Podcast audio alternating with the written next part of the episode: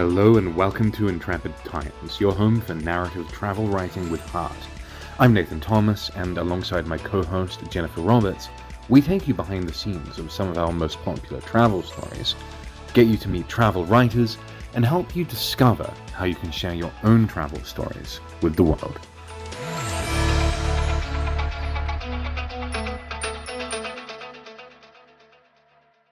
Welcome back to the Intrepid Times Travel Writing Podcast. We're here with a very special guest today, John Dolan, an author, world traveler, perhaps um, accidental or deliberate provocateur, someone who's extremely well known as an author and writer in many different circles. So I'm not sure if those circles overlap that much with the audience of Intrepid Times. And now that John is out with a travel book, a travel memoir called Erdogan Pizza, and we'll be providing links where people can get their copy alongside this podcast. I thought it was just such a wonderful opportunity to talk to John about his writings and travel. But John, I suppose the challenge for us is for folks who don't have background on your writings and your adventures, which have gone to taken you to pretty much every corner uh, of the world. Um, I'm wondering what is a good place to start? Should we begin in Moscow or should we go back before then?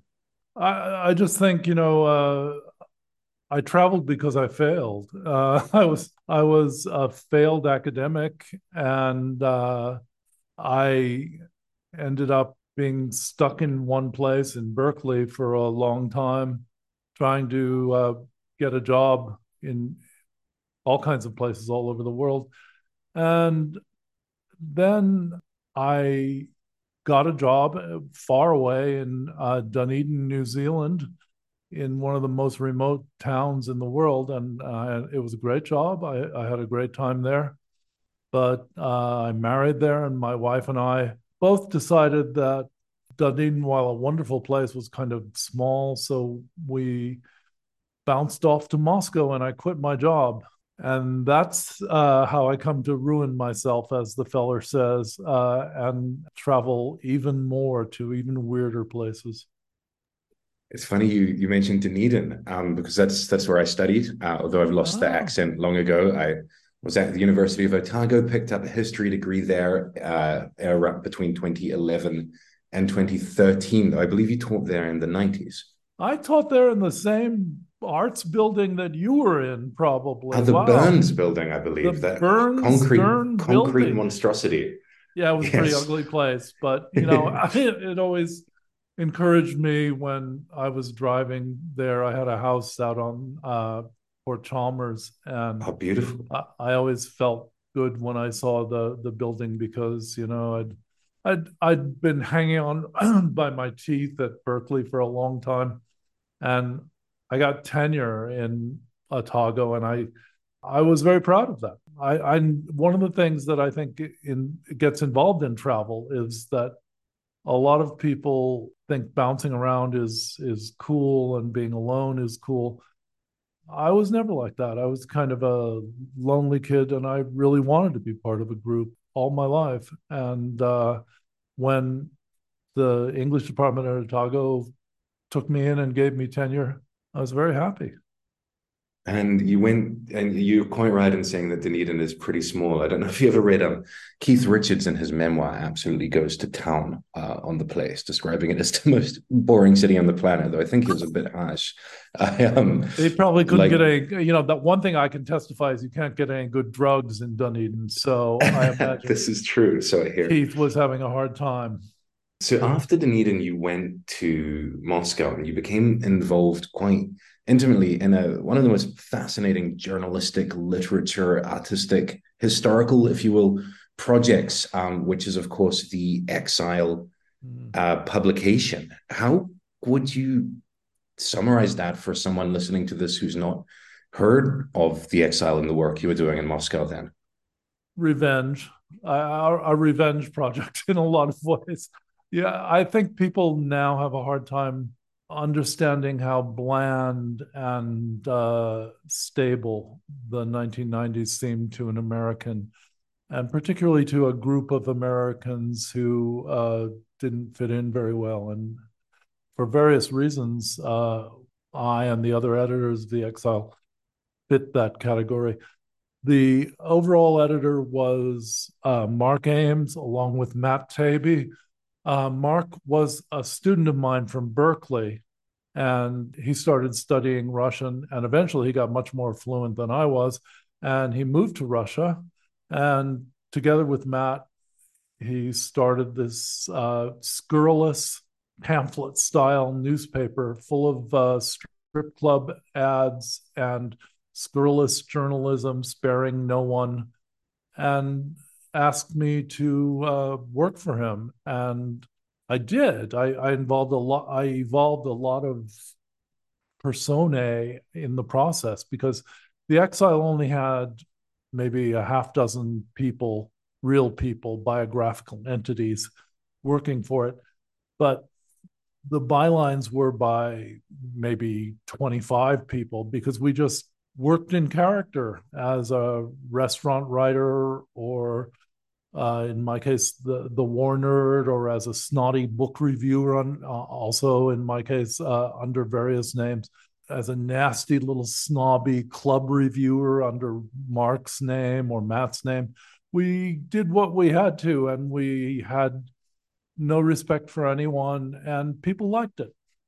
what was your experience like moving from California to Dunedin then to Moscow? Like, what, what was day to day life like there for you? Did you enjoy being in an apartment, going out to the supermarket? Was it just a completely crazy hedonistic time? Like, how do you look back on that period of your life? It was restful in a way. You have to understand when when I went to New Zealand, I didn't have just an ordinary English literature job. I was hired to teach the first year med students who had to get an A or they wouldn't be allowed to go on to second year. So you have to imagine a lecture hall, the biggest in the university. I forget what it was called, but it was big, huge arena style room with more than 700 18 year old medical students desperate for an A. First cohort who had to take the course that I was hired to develop, all staring down me down at me with hatred, and uh, I tend to feel a little guilty anyway. I'm from that kind of background, and uh, I was terrified in, at Otago. Uh, when I later got to teach people to write poetry and do other uh, kinds of literary analysis, it felt like a vacation. So my first years at Otago were quite tense. And compared to that, just going to our little offices and doing some speed and writing a bunch of articles every week or so seemed very easy. And I'd studied Russian too. I, that was how Mark got interested in Russia and Russian things. I studied Russian way back in the 1980s. Uh, again, because I, you know, I had to study some languages for a PhD, and uh, I figured, you know, I can I can read French anyway, and the other one I'll go for Russian because it's it's not another civilized West European language. There was an element of of vengeance in all of this. That's evident in the in the articles that arose from that period. They have this rebellious energy to them.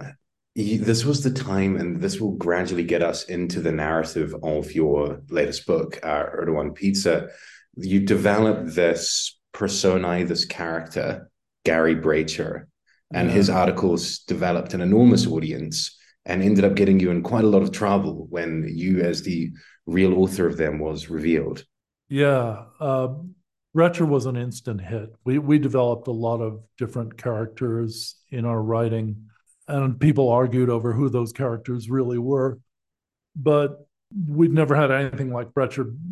Uh, the circumstances were that the United States was about to go into Iraq after 9 11. And I had actually spent a very lonely adolescence as uh, a weapons nerd. Uh, I didn't have any friends at UC Berkeley.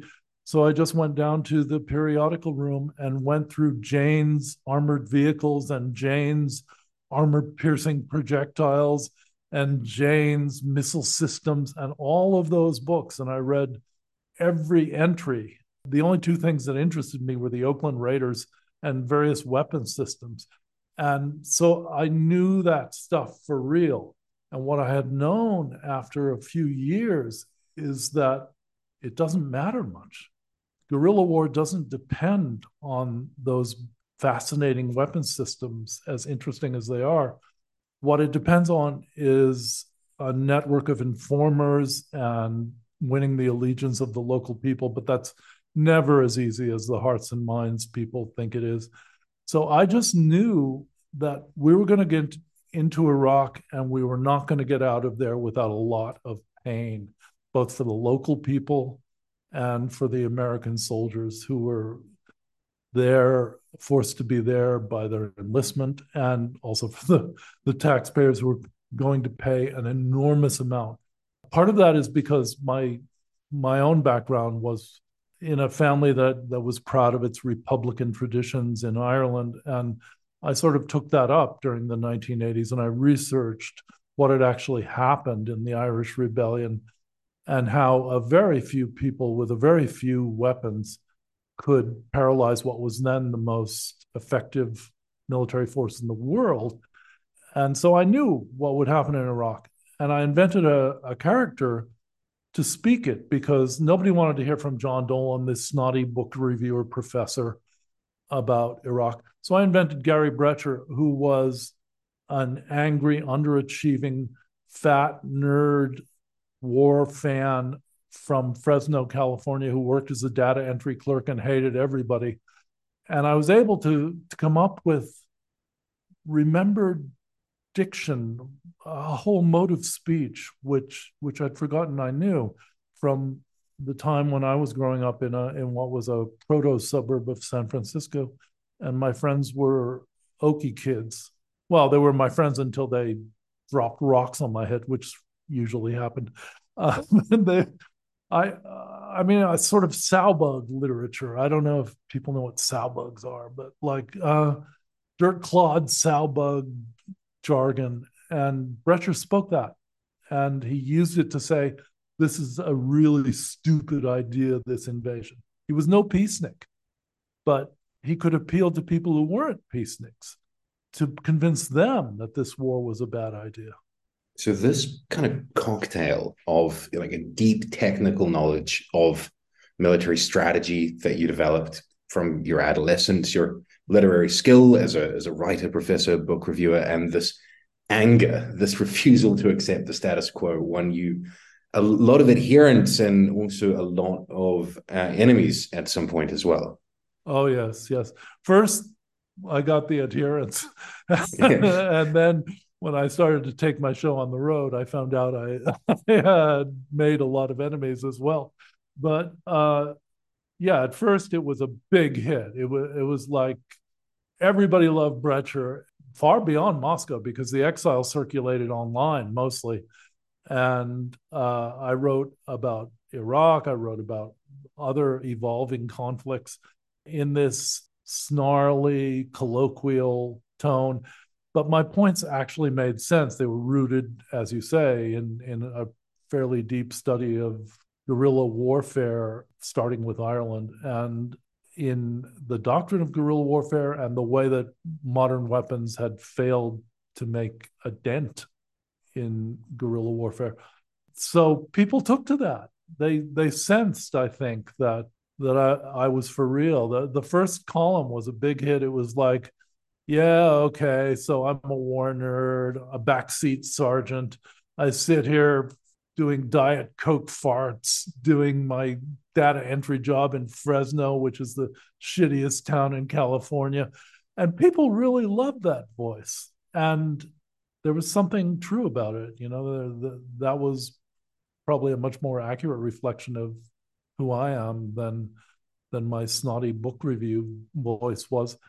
And they started becoming fans to the point that when the guest who Brecher was, one of my favorite accomplishments, and I'm very proud of this, is that someone in a comment section in the Exile said, I wonder if the Gary Brecher column is written by John Dolan, and some furious Brecher fan wrote back, Gary Brecher has more talent in his little finger than John Dolan does in his whole body.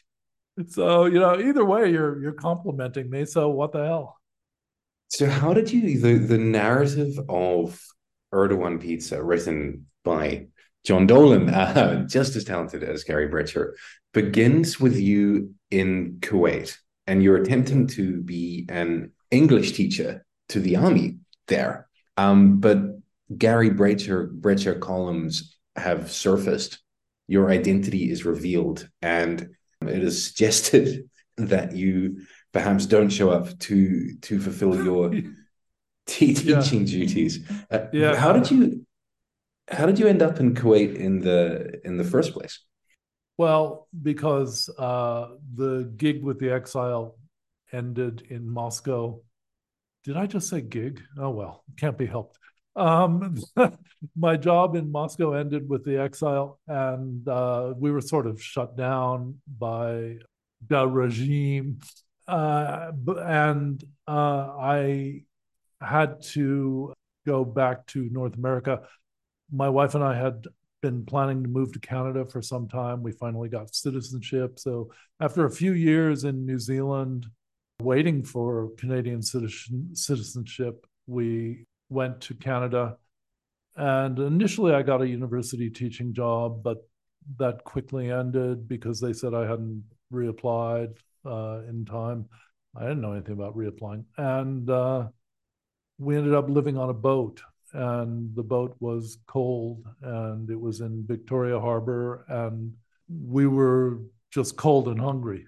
And uh, after that, we fled to my brother's place where I just sort of huddled near the fireplace for a really long time and tried to get warm again.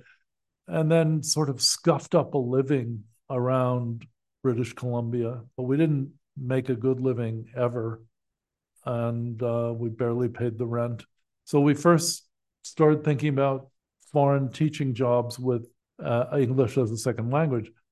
First, we went and we were very lucky.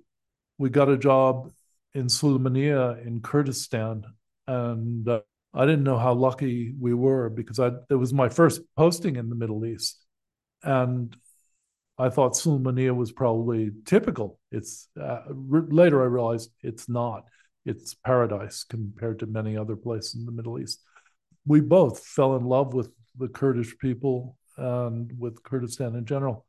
But then I got fired because of a War Nerd article that some little jerk had researched and given to the neocon who ran the place. And it was anti war and uh, it was disrespectful, scurrilous as the exile was and he fired me long distance. And so we went back to British Columbia and scuffed around and were poor again. Then we got another job, both of us, at a sort of preparatory school, advanced high school in Najran, Saudi Arabia, just a couple of miles from Yemen. And uh, we didn't know what that was going to be like, but that was an extraordinary experience. That was probably the most vivid experience of the last few decades. But they wanted to hire me full time. And they said, yes, yes, yes, you can get a visa wherever. And the Saudi visa, a mess. You can't get a Saudi visa long distance. I thought you could. So I, I couldn't go back there.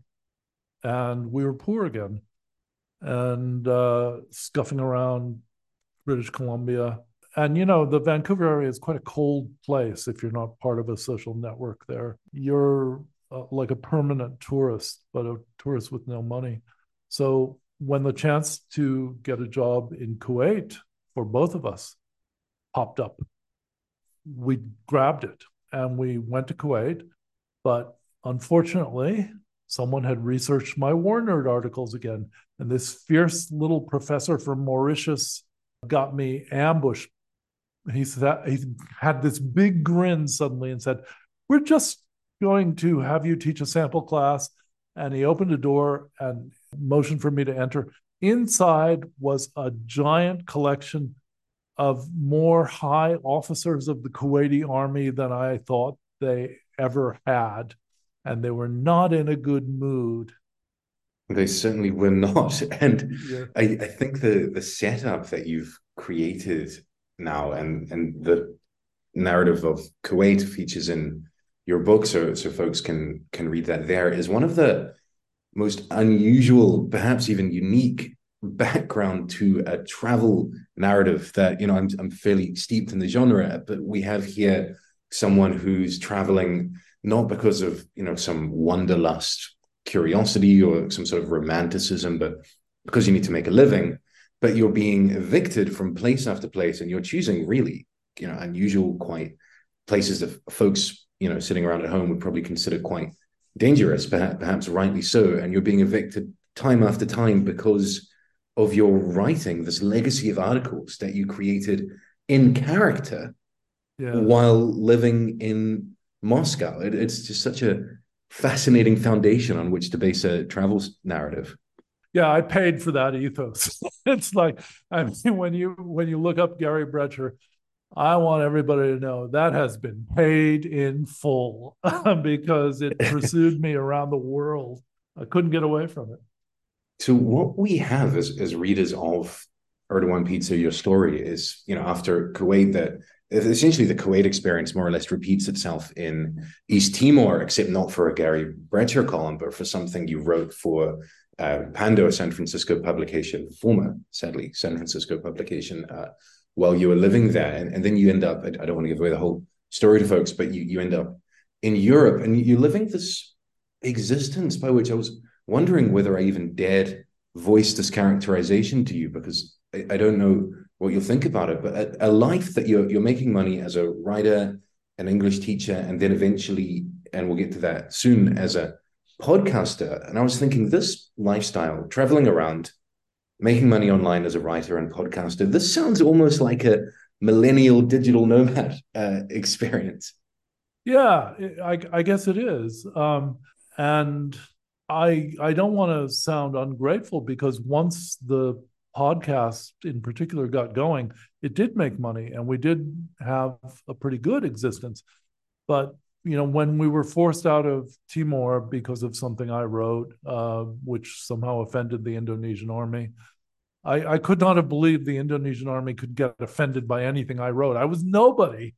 And you know, they're the people who wiped out a quarter of the population of Timor. And and they were they deigned to be offended by something I wrote about traveling in the ruins of the mess they'd made in uh, East Timor. And that didn't get me fired. Worse yet, it got my wife fired because she was the only one who'd had a job. My notoriety had preceded me in East Timor. So the rather supercilious, affected buffoon who ran her job with the Timorese army put pressure on her, basically terrorized her in order to put pressure on me to withdraw the article. But I had really good editors, Mark Ames and Paul Carr at Pando, who, when I said in terror, please withdraw my article about Timor, they're scaring the life out of us. We need the money. We're broke. They said, absolutely not. Absolutely not. If need be, we'll fund you to escape Timor. But you said the truth and don't don't back down. I was very ashamed of that because you know one thing that I, I think a lot of people don't quite get is uh, you may have principles, but principles need money. And if you don't have any money, you'll sacrifice a lot of principles. And I, I was ready to withdraw that article when they sort of slapped me awake. And thanks to Paul Carr and Mark Ames, we got paid for a flight to Istanbul because we we looked online. I don't know, maybe some of your your listeners do something like this. We looked online. I I just googled 10 cheapest countries. and one of them that came up was Macedonia and now called North Macedonia to appease the Greeks. And that was supposedly really cheap. And I figured, okay, it's a Slavic language. I can speak Russian. I can speak Macedonian probably. It turned out, by the way, that Macedonians don't want to speak Russian. They don't want to be reminded about Russian. Nothing about that. They want to speak English. So, anyway, uh, but we moved to Macedonia, a really, really cheap place, and had a nice life. And at that time, the podcast began, Radio War Nerd, and uh, Mark and I, Mark Ames and I, talked about war, any war, uh, you know, from Tang China to what happened last week in Gaza Strip, anything. And we both had that kind of goofy, blathering magpie attitude that picked up on all kinds of useless knowledge and bounced it around in a in a well honed sort of pattern, and it caught on. Uh, to my astonishment, it actually made a living for us, and and after that, we were able to to travel in in some comfort. Well, maybe not comfort, but travel sort of you know like Motel Six level. Yeah, as opposed to the the harrowing overnight buses uh, that you took yeah. and which are described in a great deal of vivid detail, uh, including the the lack of bathroom breaks and grumpy Greek border officials and yeah. all of the um. You, you give a lot of voice to the to the unglamorous sides of travel, the the the long bus journeys, the the food poisoning, the you know, sort of grim landlords that you encounter. But there's also I don't know if I want to say like a kind of romantic vision of beauty, but I, I, get the sense that there's some enjoyment or fascination there in the places that you find. Like you, you weave in your storytelling, your knowledge of the history of the place, and that's done in your very, you know, critical of the quote unquote conventional narrative. You're pulling the blinders away from people so they can actually see clearly what the heck is going on in this place, which is great to read. You describe it at some point, you become an expert in towers as you're wandering around the coast, yeah. I believe, in Italy. I suppose it's a long-winded way of saying, despite all the the grim stuff, um, which you write about in a very entertaining way, do you do you have you been enjoying, perhaps more recently as your circumstances have improved, but the travel side at all? Has it been fun for you? Is it something that gives you pleasure? That's a really interesting question, and I, I suspect the answer is yes, but I don't really specialize in enjoyment. it's like I probably experiencing it, uh, experience it uh, at times, but I would be the last to know.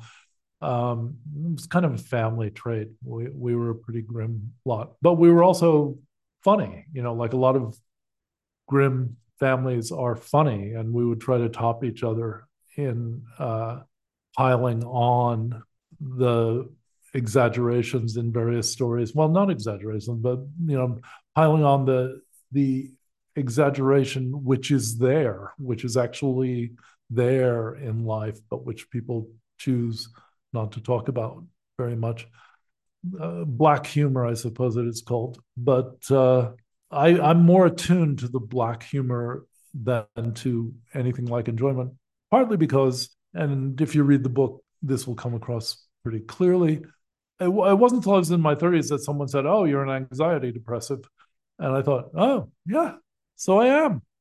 I, I thought I was just scared all the time. So I, I've always been scared. And either when you're scared, maybe some of your readers are scared too, you will have noticed that either you consign yourself to isolation because nobody wants to be around scared very much, or you learn to make it into some kind of humor or interesting tale.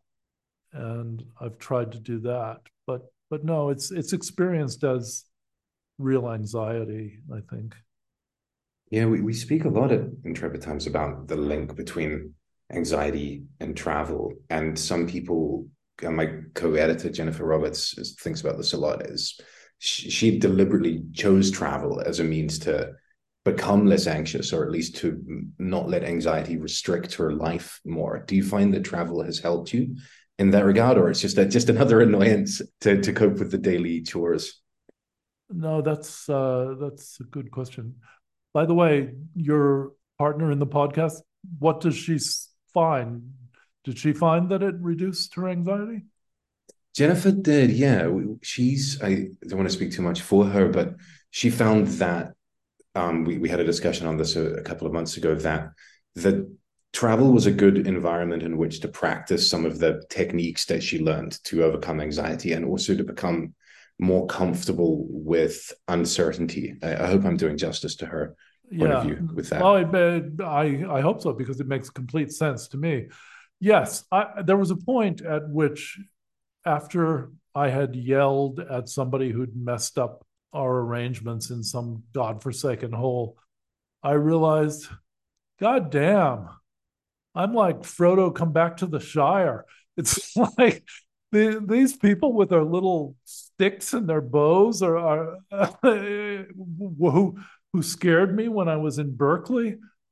I would trample those people now. I, I, mean, I've I've dealt with room clerks in Timor. The hell with it. I, I'm not scared of them anymore. So yeah, I think I did get tougher, and my wife got tougher too because we're both quite shy people. And uh, I mean, like notably, even even in New Zealand, even in Dunedin, we would have both been considered shy people. And as you know, that's that's like the world capital of shy. Uh, but after a while, yeah, if if you've managed to insist on getting your room changed 20 times or so, you realize that you're a little tougher, or rather, I'll I'll tell you what's interesting. You don't feel like you're any tougher. You're always scared, or at least I'm always scared. But it's surprising how other people just fall over when you push them, so to speak. Not that you got any tougher, but wow, other people got weaker. That's really interesting. I think a lot of people who travel a lot, whether deliberately or just through through happen reluctant happenstance, uh, can can relate to that. So I want to bring folks back to your book, Erdogan Pizza. So it's composed of, I think, quite edited and, and reworked, but dispatches that you originally wrote to your your community of listeners, to your War Nerd radio show, War Nerd podcast that you host with Mark Ames. And so they, they kind of read outside of that context, if you're just reading it uh, as a book, and I hope many folks will pick up and up and do so, it reads almost like a like a diary, you know, October 11, horrible seasickness on the boat from Albania to to Italy, I suppose, and I think you actually acknowledged this. I don't think you intended that this would eventually be composed as a as a travel book. What what gave you that idea? When did that insight crystallize? Well, slowly. I mean, uh, we've been doing the podcast for I think almost seven years, and one of my tasks as half of the podcast team uh, well, a third. It's me and Mark doing the jabbering, plus all of our guests, and uh, we have a sound en- engineer, Brendan. He's part of the team too. But one of my jobs was to write about the history of the places we visited, and we always, my wife and I, had to keep visiting new places because we don't have residency anywhere really. We are not legal in the US because my wife once overstayed her time there. And now she's blacklisted in the US and we can't really visit there together at all. New Zealand is probably legal for both of us, but it, as you know, you don't want to fly to New Zealand any more often than you have to. So uh, we've been spending most of our time bouncing around the rest of the world, especially more recently, especially the EU, because uh, I have an application for Irish citizenship, which has completely stalled. Basically, they said, uh, you claim that you were your grandfather was born in this and this parish, but uh, we choose not to believe that. And so that's hanging fire. Meanwhile, we're living in Italy and our status even here is not quite certain. So we bounced. We bounced all over the world. And every place we bounced, there was a really interesting aspect of military history to discuss, sometimes recent, sometimes remote. Um, those towers you mentioned in Italy, those were uh, put together as a way of absorbing the local population, or at least some of it, when Turkish pirates attacked. And you wouldn't have thought of that, but this was a massive part of Mediterranean history. Uh, we stayed in Otranto where 1,500 people were beheaded in one day as part of a, a failed Turkish attempt to march to Rome. And you discover strange, gory, horrific, sometimes magnificent stories, like the, the Albanian story of resistance to the Ottoman, also. Uh, but you only slowly find these things like you, you come across a wall and like whose wall is that? Where when was that built? How come it looks so funny? How come the bricks are so flat? And you research that and you find extraordinary things. And one thing you realize is what a boneyard this planet is how many layers of bloodied corpses are underneath our feet I think that's a good um, characteristic uh, note on which to to wrap up. Um, thank you so much for your time, John. And just finally, for folks who want to get a copy of Erdogan Pizza, what's the best way for them to do so? Uh, yeah, it'll be available tomorrow on Amazon.com. And it's also available on my site, johndolanwrites.com. Fantastic. So by the time this is published, the book will be out. We'll provide a link to the Amazon and to your website, John, um, as well as a few other bits and pieces referring to what we've discussed. Thank you so much for your time. This has been great. I, I really, really appreciate it. Yeah, it sounds good. I, I I'd like to hear from people who have travel experiences that are sort of similar to mine. Uh, I enjoyed speaking to you. Thank you.